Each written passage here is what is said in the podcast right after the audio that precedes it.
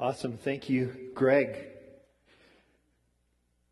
And uh, thank you, everyone that's here. It's great to see you all.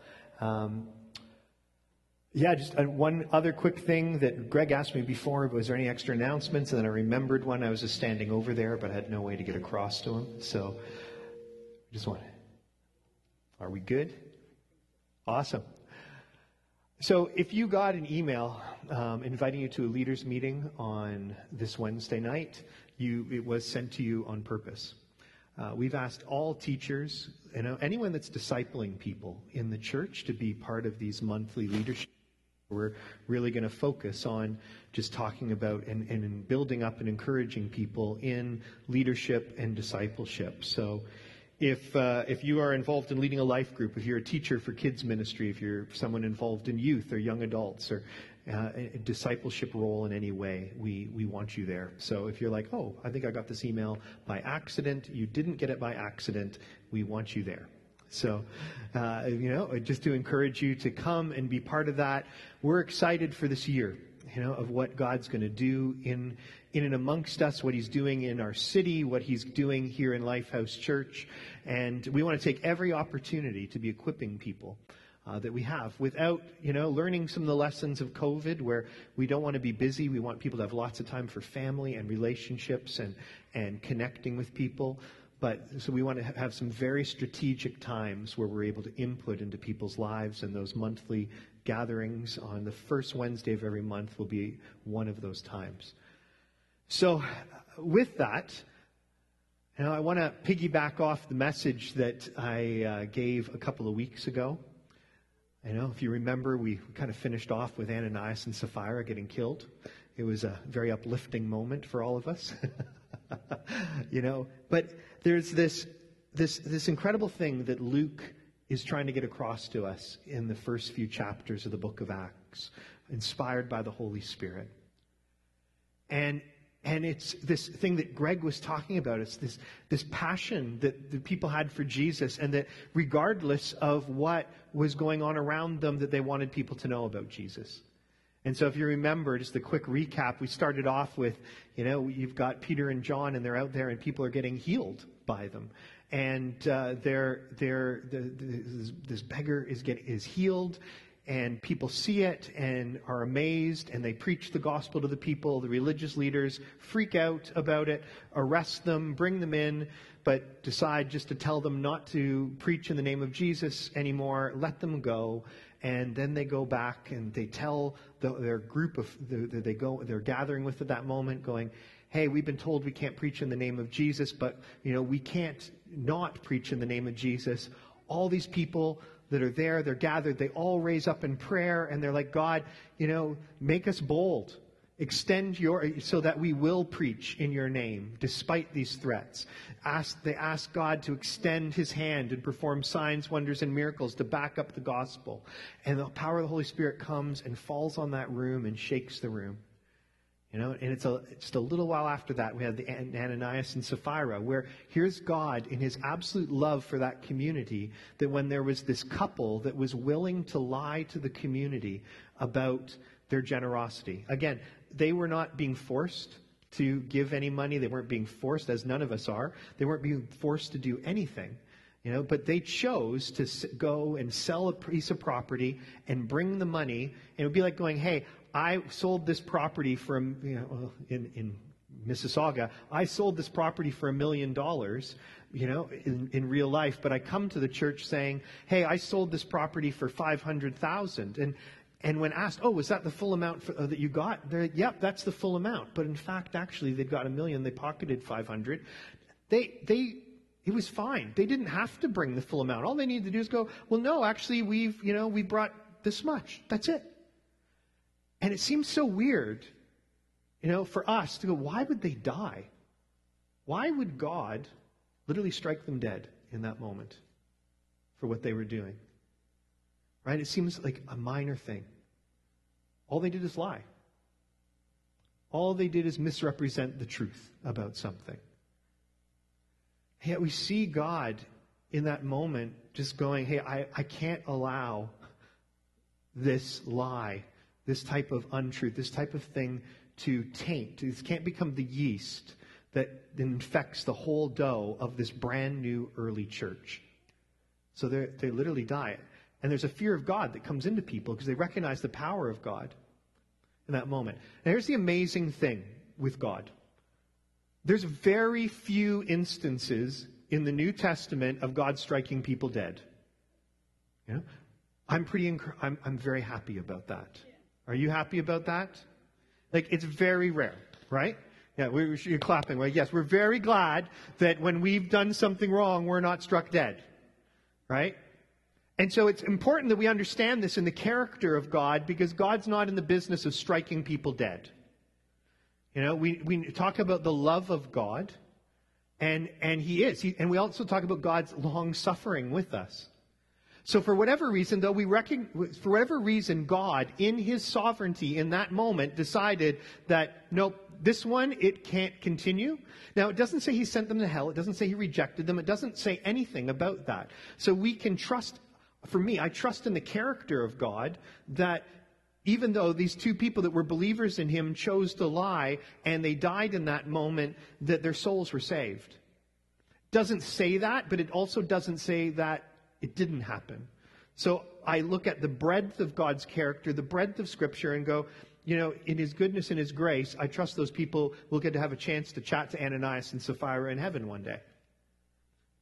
You know, and God is incredibly long suffering with us. It's a word we see in Scripture, where he's, he's patient, He's kind. He's not looking to strike us down when we sin. He's actually looking to work with us in things but he's also sovereign. And so we, we can't go, well, because God's long suffering and kind, he will always do X, Y, Z. And so there was this fear of God that came into the people in that moment, which was good. It was a good fear of recognizing how powerful God was. They knew how loving he was. They were responding. They gave their life to Christ because of God's love. And it tells us that the kindness of God, the love of God, is what leads us to repentance. It's not the fear of God that leads us to repentance, but the fear of God sometimes keeps us in line. You know, it's the fear of God that reminds us of how powerful God is, but in a good way, right? I always like to use the example of electricity. It's a pretty incredible thing. We have lights on, we have a microphone, all this stuff, a lot of stuff happening right now because of electricity for us right now. We can meet in this dark room with no windows because of electricity. There's something on the screen because of electricity. You can hear me because of electricity. All of you watching online, electricity is involved in everything. It's a pretty good thing. But you aren't going to go and hang off of one of those uh, electrical power lines that's running through the city, you know, and, and climb up the pole and touch it, because if you do that, you are going to die.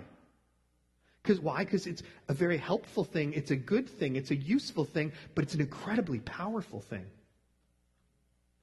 Incredibly powerful thing. And so in our wisdom, I, you know, in my wisdom, I'm pretty afraid enough of electricity that I'm not going to climb uh, an electrical pole. And I'm not going to choose to take a knife and shove it in an electrical socket. Or plug something in and get in the bath and then, you know, stick my plugged in item into the bath with me. Because I recognize that thing that's good and amazing and powerful and helpful, it can hurt me too misused, misused, I, it, it can kill me. And so this, this is an important aspect, and it's actually not the focus of my preach today, but I just felt in this moment just to be, to be on that. Because for us as a community, it's so important, right? We, we, we, there's, this, there's this important thing of us understanding, first and foremost, that we have one instance of uh, in Scripture, in the New Testament, of God striking somebody dead who is a follower of Him. We have another instance with, with where you know the king gets struck down dead by God when he takes credit for something that God did. So we have two. You know, in the entire Gospels with Jesus, we have one instance of him getting angry when he goes into the temple courts and sees the, what they've turned the temple into. You know, this place that's exploiting people and using people and drives out the money changers and the lenders that are there in the things. One instance. Whereas the rest of it, we see compassion and mercy and grace in what Jesus is doing. So we can confidently say that God is good. We can confidently say that He's wrong suffering. We constantly can confidently say He has our best interests at heart. And we can confidently say He loves us so much that if there's, you know, in like we see that in that early church, if there was something that was going to take us out, He eliminate was, was willing to eliminate that problem from the community to protect it. We have this. That doesn't, this, this, that doesn't stop the people from pressing into God. It actually encourages them more. They don't see the Ananias and Sapphira thing and go, oh my goodness, we can't have anything to do with Jesus. Actually, the church grows. The people are emboldened even more. They're out there and they're preaching. So we see once again these same apostles that have been arrested. We look further into Acts 5 and 6 and 7 You know, they get they go out and they're preaching again, and they get arrested again, and they get put in jail again, and they're in jail, and God literally removes them from the jail and sticks them back out with the people, and they start preaching again. You know, and then there, there they are, and the people come back to the jail that had arrested them, the religious leaders, and they're there, and they look in the jail, they're not there, and then they go out and find them in the temple courts, like, what the, what is going on? So then they bring them back, they, uh, again, and bring them before their council, and they're like, what do we do? And, and one of the leaders is like, hey, we better be really careful because, you know, if this is of God, then, then they're going to succeed. If it's not of God, then they won't succeed. But so this time they don't just let them go. This time they flog them. Who knows what flogging is? You know, if you know what flogging is, you know you don't want to be flogged, right? It's not a pleasant experience. It's not fun. It says that after they're flogged, they counted it, you know, they were thrilled that they were counted worthy of, of being like you know being persecuted in that way for the name of Jesus. It's crazy, right? I mean, it, it sounds crazy to us, but it, it's it's that wow, you know, they're like, hey, we were, they were proud that they had stood up for the name of Jesus. They hadn't given in, right? They hadn't given in and just gone, okay, I'm going to be quiet. I'm not going to preach about Jesus. I'm just going to grow up minding my own business because, you know, God wants me to live my best life, and my best life isn't getting flogged. And then, after they're flogged, they go back to the people. Again, the people are like, okay, let, you know, let's be emboldened. And in the next chapter, we see, we literally in the next chapter, we see where they appoint what they call deacons to, to minister to people. One of those deacons is named Stephen. He's out there preaching the gospel, and he becomes the first martyr. He becomes the first martyr, the first person killed for preaching the gospel. And, and I share this story. You know, we, this week's been an interesting week in the world. We've seen what's gone on in Afghanistan and once again reminds us in how just broken our world system is that we can't trust in politics, we can't trust in power, we can't trust in military, all these different things. For these people in Afghanistan, and they just have gone through. Do you know that Afghanistan? I didn't know this. Maybe most of you know it. I had no idea that Afghanistan was like a progressive country. It was a modern country with it was just like Canada up until the 1970s. And then different invasions and all the kind of stuff brought it to the country that it is today, the absolute mess that it is today. And 20 years of people going in there trying to fix it has resulted in the chaos that we see today. Why? Because the, the answer to this world is not the government. At the end of the day, I'm not saying anti government. I'm going, we don't put our trust in the things of this world. Don't put your trust in your bank account, don't, because it could be gone tomorrow. Don't trust, put your trust in your stocks. That whole system could crash. Or your Bitcoin or whatever those things. Don't put your trust in your employer. That thing can crash. There's really only thing we can trust in is, is the name of Jesus. And, and, as I've watched and I've seen on social media and, seen in the media and the thing, and I, you know, again, something I wasn't highly aware of, one of the biggest, fastest growing underground churches in the world has been in Afghanistan and what the, the thing that's most likely to happen to these Christians is they will die under the new government. Not guaranteed, and we don't want, and we pray against that. But if the, the, if the group, the Taliban that's come in, rules the way they ruled before, they'll kill them. And you know, I was pondering this week, like, man, I can't, I, I just, I can't fathom that situation because it's so far from my reality. Maybe some of you can. Maybe you've come from countries where people are persecuted and killed for their faith. Maybe some of you watching can. For me, growing up in Canada, it's not something that I can get my head around. I can acknowledge it, but I, I can't relate to it in any way, shape, or form. And I was processing this. And my friend Steve Wilkins from Ottawa is in town this week. He's preaching at Red Hill Church this morning. And we were spending some time yesterday. And he brought up Afghanistan. And then he told me this story. And he's got a friend who leads a church in Chicago, and his parents are missionaries in Afghanistan. And he was talking to them on the phone. They're in Kabul. They, they, they're in, did I say that right? Kabul? Kabul? The capital? And uh, they've been there for the last 15 years. They met there in the 1960s. And then they'd gone back to the UK and raised their family. And that is a family that, you know, they, their children are, are either church leaders or in the mission fields. 20 years ago, their one son, who was a missionary in South Africa, was killed in a car accident there. And, you know, five years after that, they go back to Afghanistan, which would have been about five years after the invasion, still all the wars going on, and have been some of the people responsible for people giving their life there and this underground church that's being built and that. And so their son, who leads in, uh, churches in Chicago, was talking to them this week. And he's like, okay, mom and dad, you need to get on a plane. Like, we can't do that, son. We're not getting on a plane. We're staying. And he's like, but no, you know, just saying, please, get on a plane. And they're, they're in their 70s, and they're like, we can get on a plane, we can go back to America or go back to England, and we can feed ducks in a pond, you know, and live out our life in peace.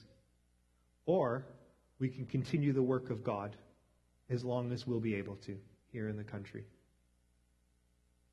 And they just said, you know, to him, said, God isn't concerned with the length of our life or the comfort of our life. I, I may be misquoting that statement, but he's not concerned about, about our, the length of our life. He's concerned that the work of the kingdom that's been started here continues. And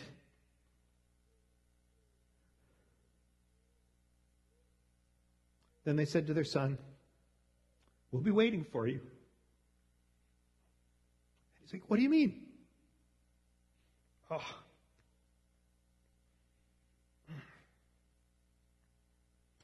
And they said, We're all going to die. Son, we're all going to die. Someday. And uh, we expect we'll die here. We love you. Tell the grandchildren we love you. And we'll be waiting for you in heaven. I don't know these people. The story makes me emotional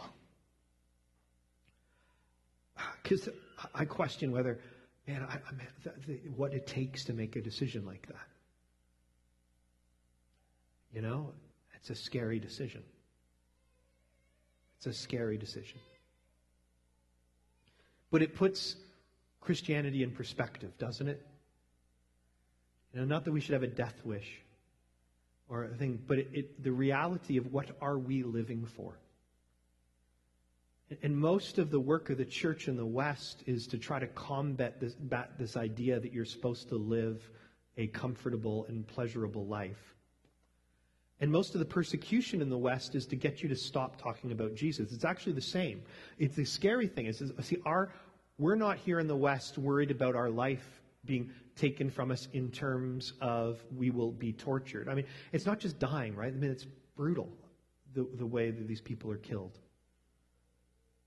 in some of these places. And it's not just as going, well, hey, I'm not going to be tortured and killed. It's that we don't want our comforts taken away.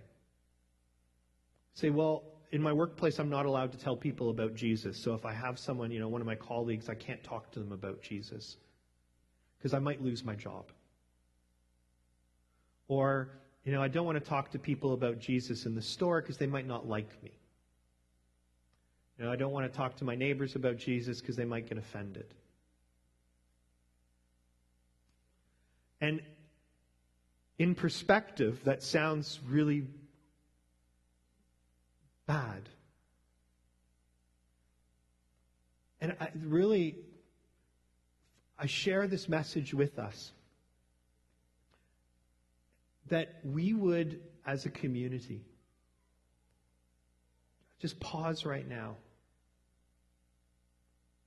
and ask God for that same boldness the early church had. You know, they, when faced with persecution, we're like, hey, God, give us boldness to share the gospel. Now, I want to encourage you in something, right? This is not about, and again, I'm not knocking this, but unfortunately in our society, we then think we've got to go and stand on a street corner and preach, which is probably the most ineffective means. And maybe God's called, God's called some people to do that. I'm not, I'm not getting into a whole debate on anything along those lines. I'm not saying you have to go and become some, do things in some strange or extreme way, but the boldness that we would share that the gospel with everyone we have the opportunity to share it with. Doesn't mean you need to go to your workplace now and go to every colleague's desk and go, go, do you know Jesus? But that when given the opportunity, when someone comes to you with a problem, you go, well, I have an answer. And that answer is Jesus. You know, that answer to your work problem is actually Jesus. This is how I deal with it. I deal with it by faith. I'm going to give a testimony to you about who Jesus is. I'm going to testify you about the goodness of God right? That you would testify, that you'd be able to be, you know, just be, we'd be aware of God, aware of the opportunities to share the gospel when we have them, that we wouldn't be afraid. Because look at the brokenness and messed up world we live in. The only answer that actually matters is Jesus. You know, the only answer is Him. And that our faith would become a little bit more radical in our own lives where our pursuit would not be the things of this world. The things of this world would simply be tools to advance the kingdom. Because none of that stuff is going with us. And none of that stuff is going to change the world. None of that stuff is going to matter for eternity. Right? It's, it's just often a lot of distraction when it becomes the focus. Again, nothing wrong with having money, nothing wrong with having a good career, nothing wrong with us. Either Christians should be in places of, you know, in places of influence and authority and things along those lines. It's not a poverty mentality. It's not saying you don't need money, you don't need different things. I'm not saying that. I'm saying, what are you using it for? If, if what you're doing, if, your, if these things are more important than, in, in protecting and keeping those things are more important, that's where the problem comes in. That's where we've got to examine our hearts. We've got to ask God to show us so that the church once again can arise in this country and that people can truly know Him. These fast growing churches in places like Afghanistan, in places other places, Iraq, they aren't growing by the Christians standing on the street corner preaching the gospel. They can't. They're not allowed to. It's not, that's not the method. It's not offensive in your face. You're going to go to hell. You better repent. It's them bringing hope to their neighbors. It's bringing hope to their colleagues. It's bringing hope to the people around them and them sharing the hope they have. And those people going, I want that hope because I see that nothing else around me works. And that is something every single one of us can do. That is something every single one of us can be a part of. And it's something that every single one of us are called to. So let's pause.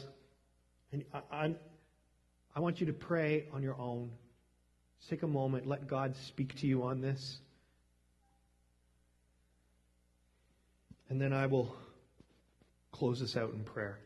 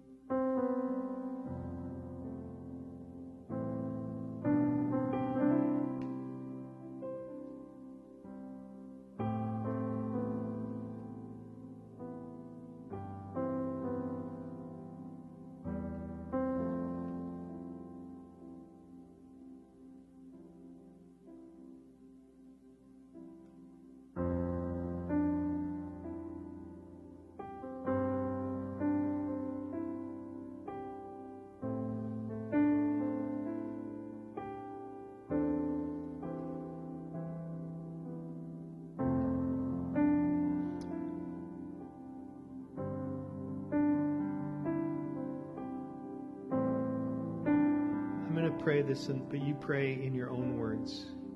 You lift your own voice to God.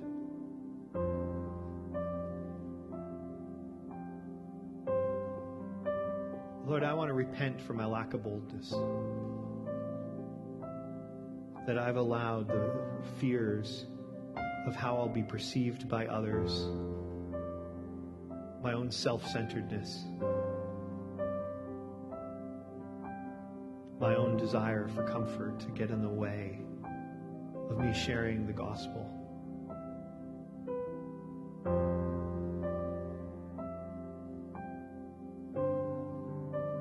Lord, we want to see things here on earth as they are in heaven.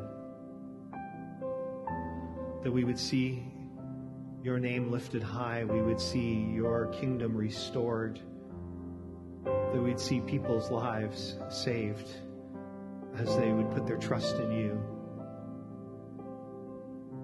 And we talk about these things and then we rely on systems of the world to try to bring them about, and they're a failure. May we do things your way, not our way. May we not trust in the things of the world, but may we put our trust in you. Make us bold, Lord, that we would share the gospel, that we would speak in your name, regardless of what people would threaten us with. And that we would, Lord, that you would extend your hand. That you would extend your hand and perform signs, wonders, and miracles to back up the truth about who Jesus is.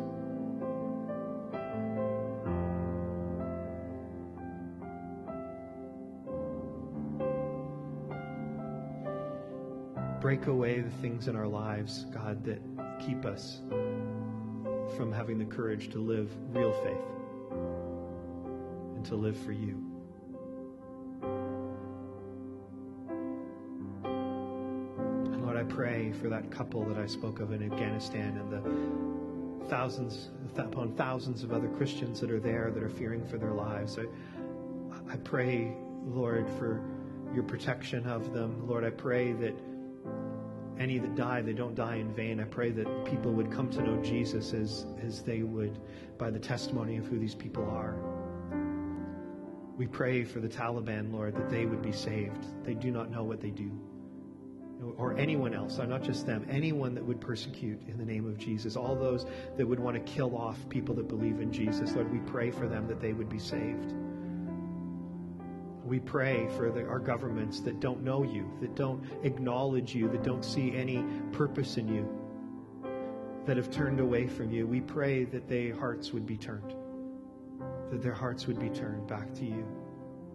May we live our lives in a way, and as, as church, this church, and as people, that would be a testimony to you, that would speak of who you are and of your goodness and your glory.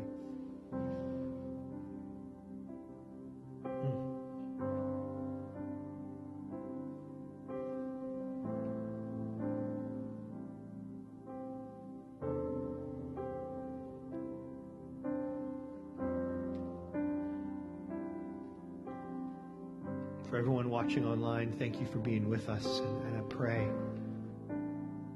know you're part of this. And that we all together are going to bring, may we all live for Jesus in the most radical of ways. Love you all. A privilege to serve you all. And uh, have an amazing, amazing week. I think last week of summer holidays before the kids go back to school and uh, know a new season begins. So enjoy time with one another connect with one another. Let god speak to you about this this week. Let's not move on from from what god's speaking to us as a community because it's so important. The world needs the church to arise. Amen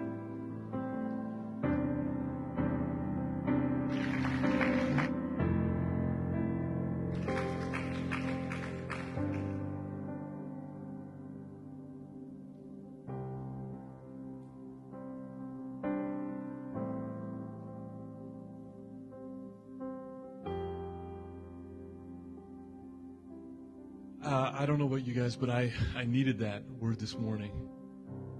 I think we all need to be reminded of that. And I really look forward to next week as we don't just, we recognize we're not just to be hearers of the word, but to be doers of it. Imagine what, what happens this week as we respond to the word and we recognize that God is already moving, He's already at work in our families, in our workplaces, in, in every place that we go.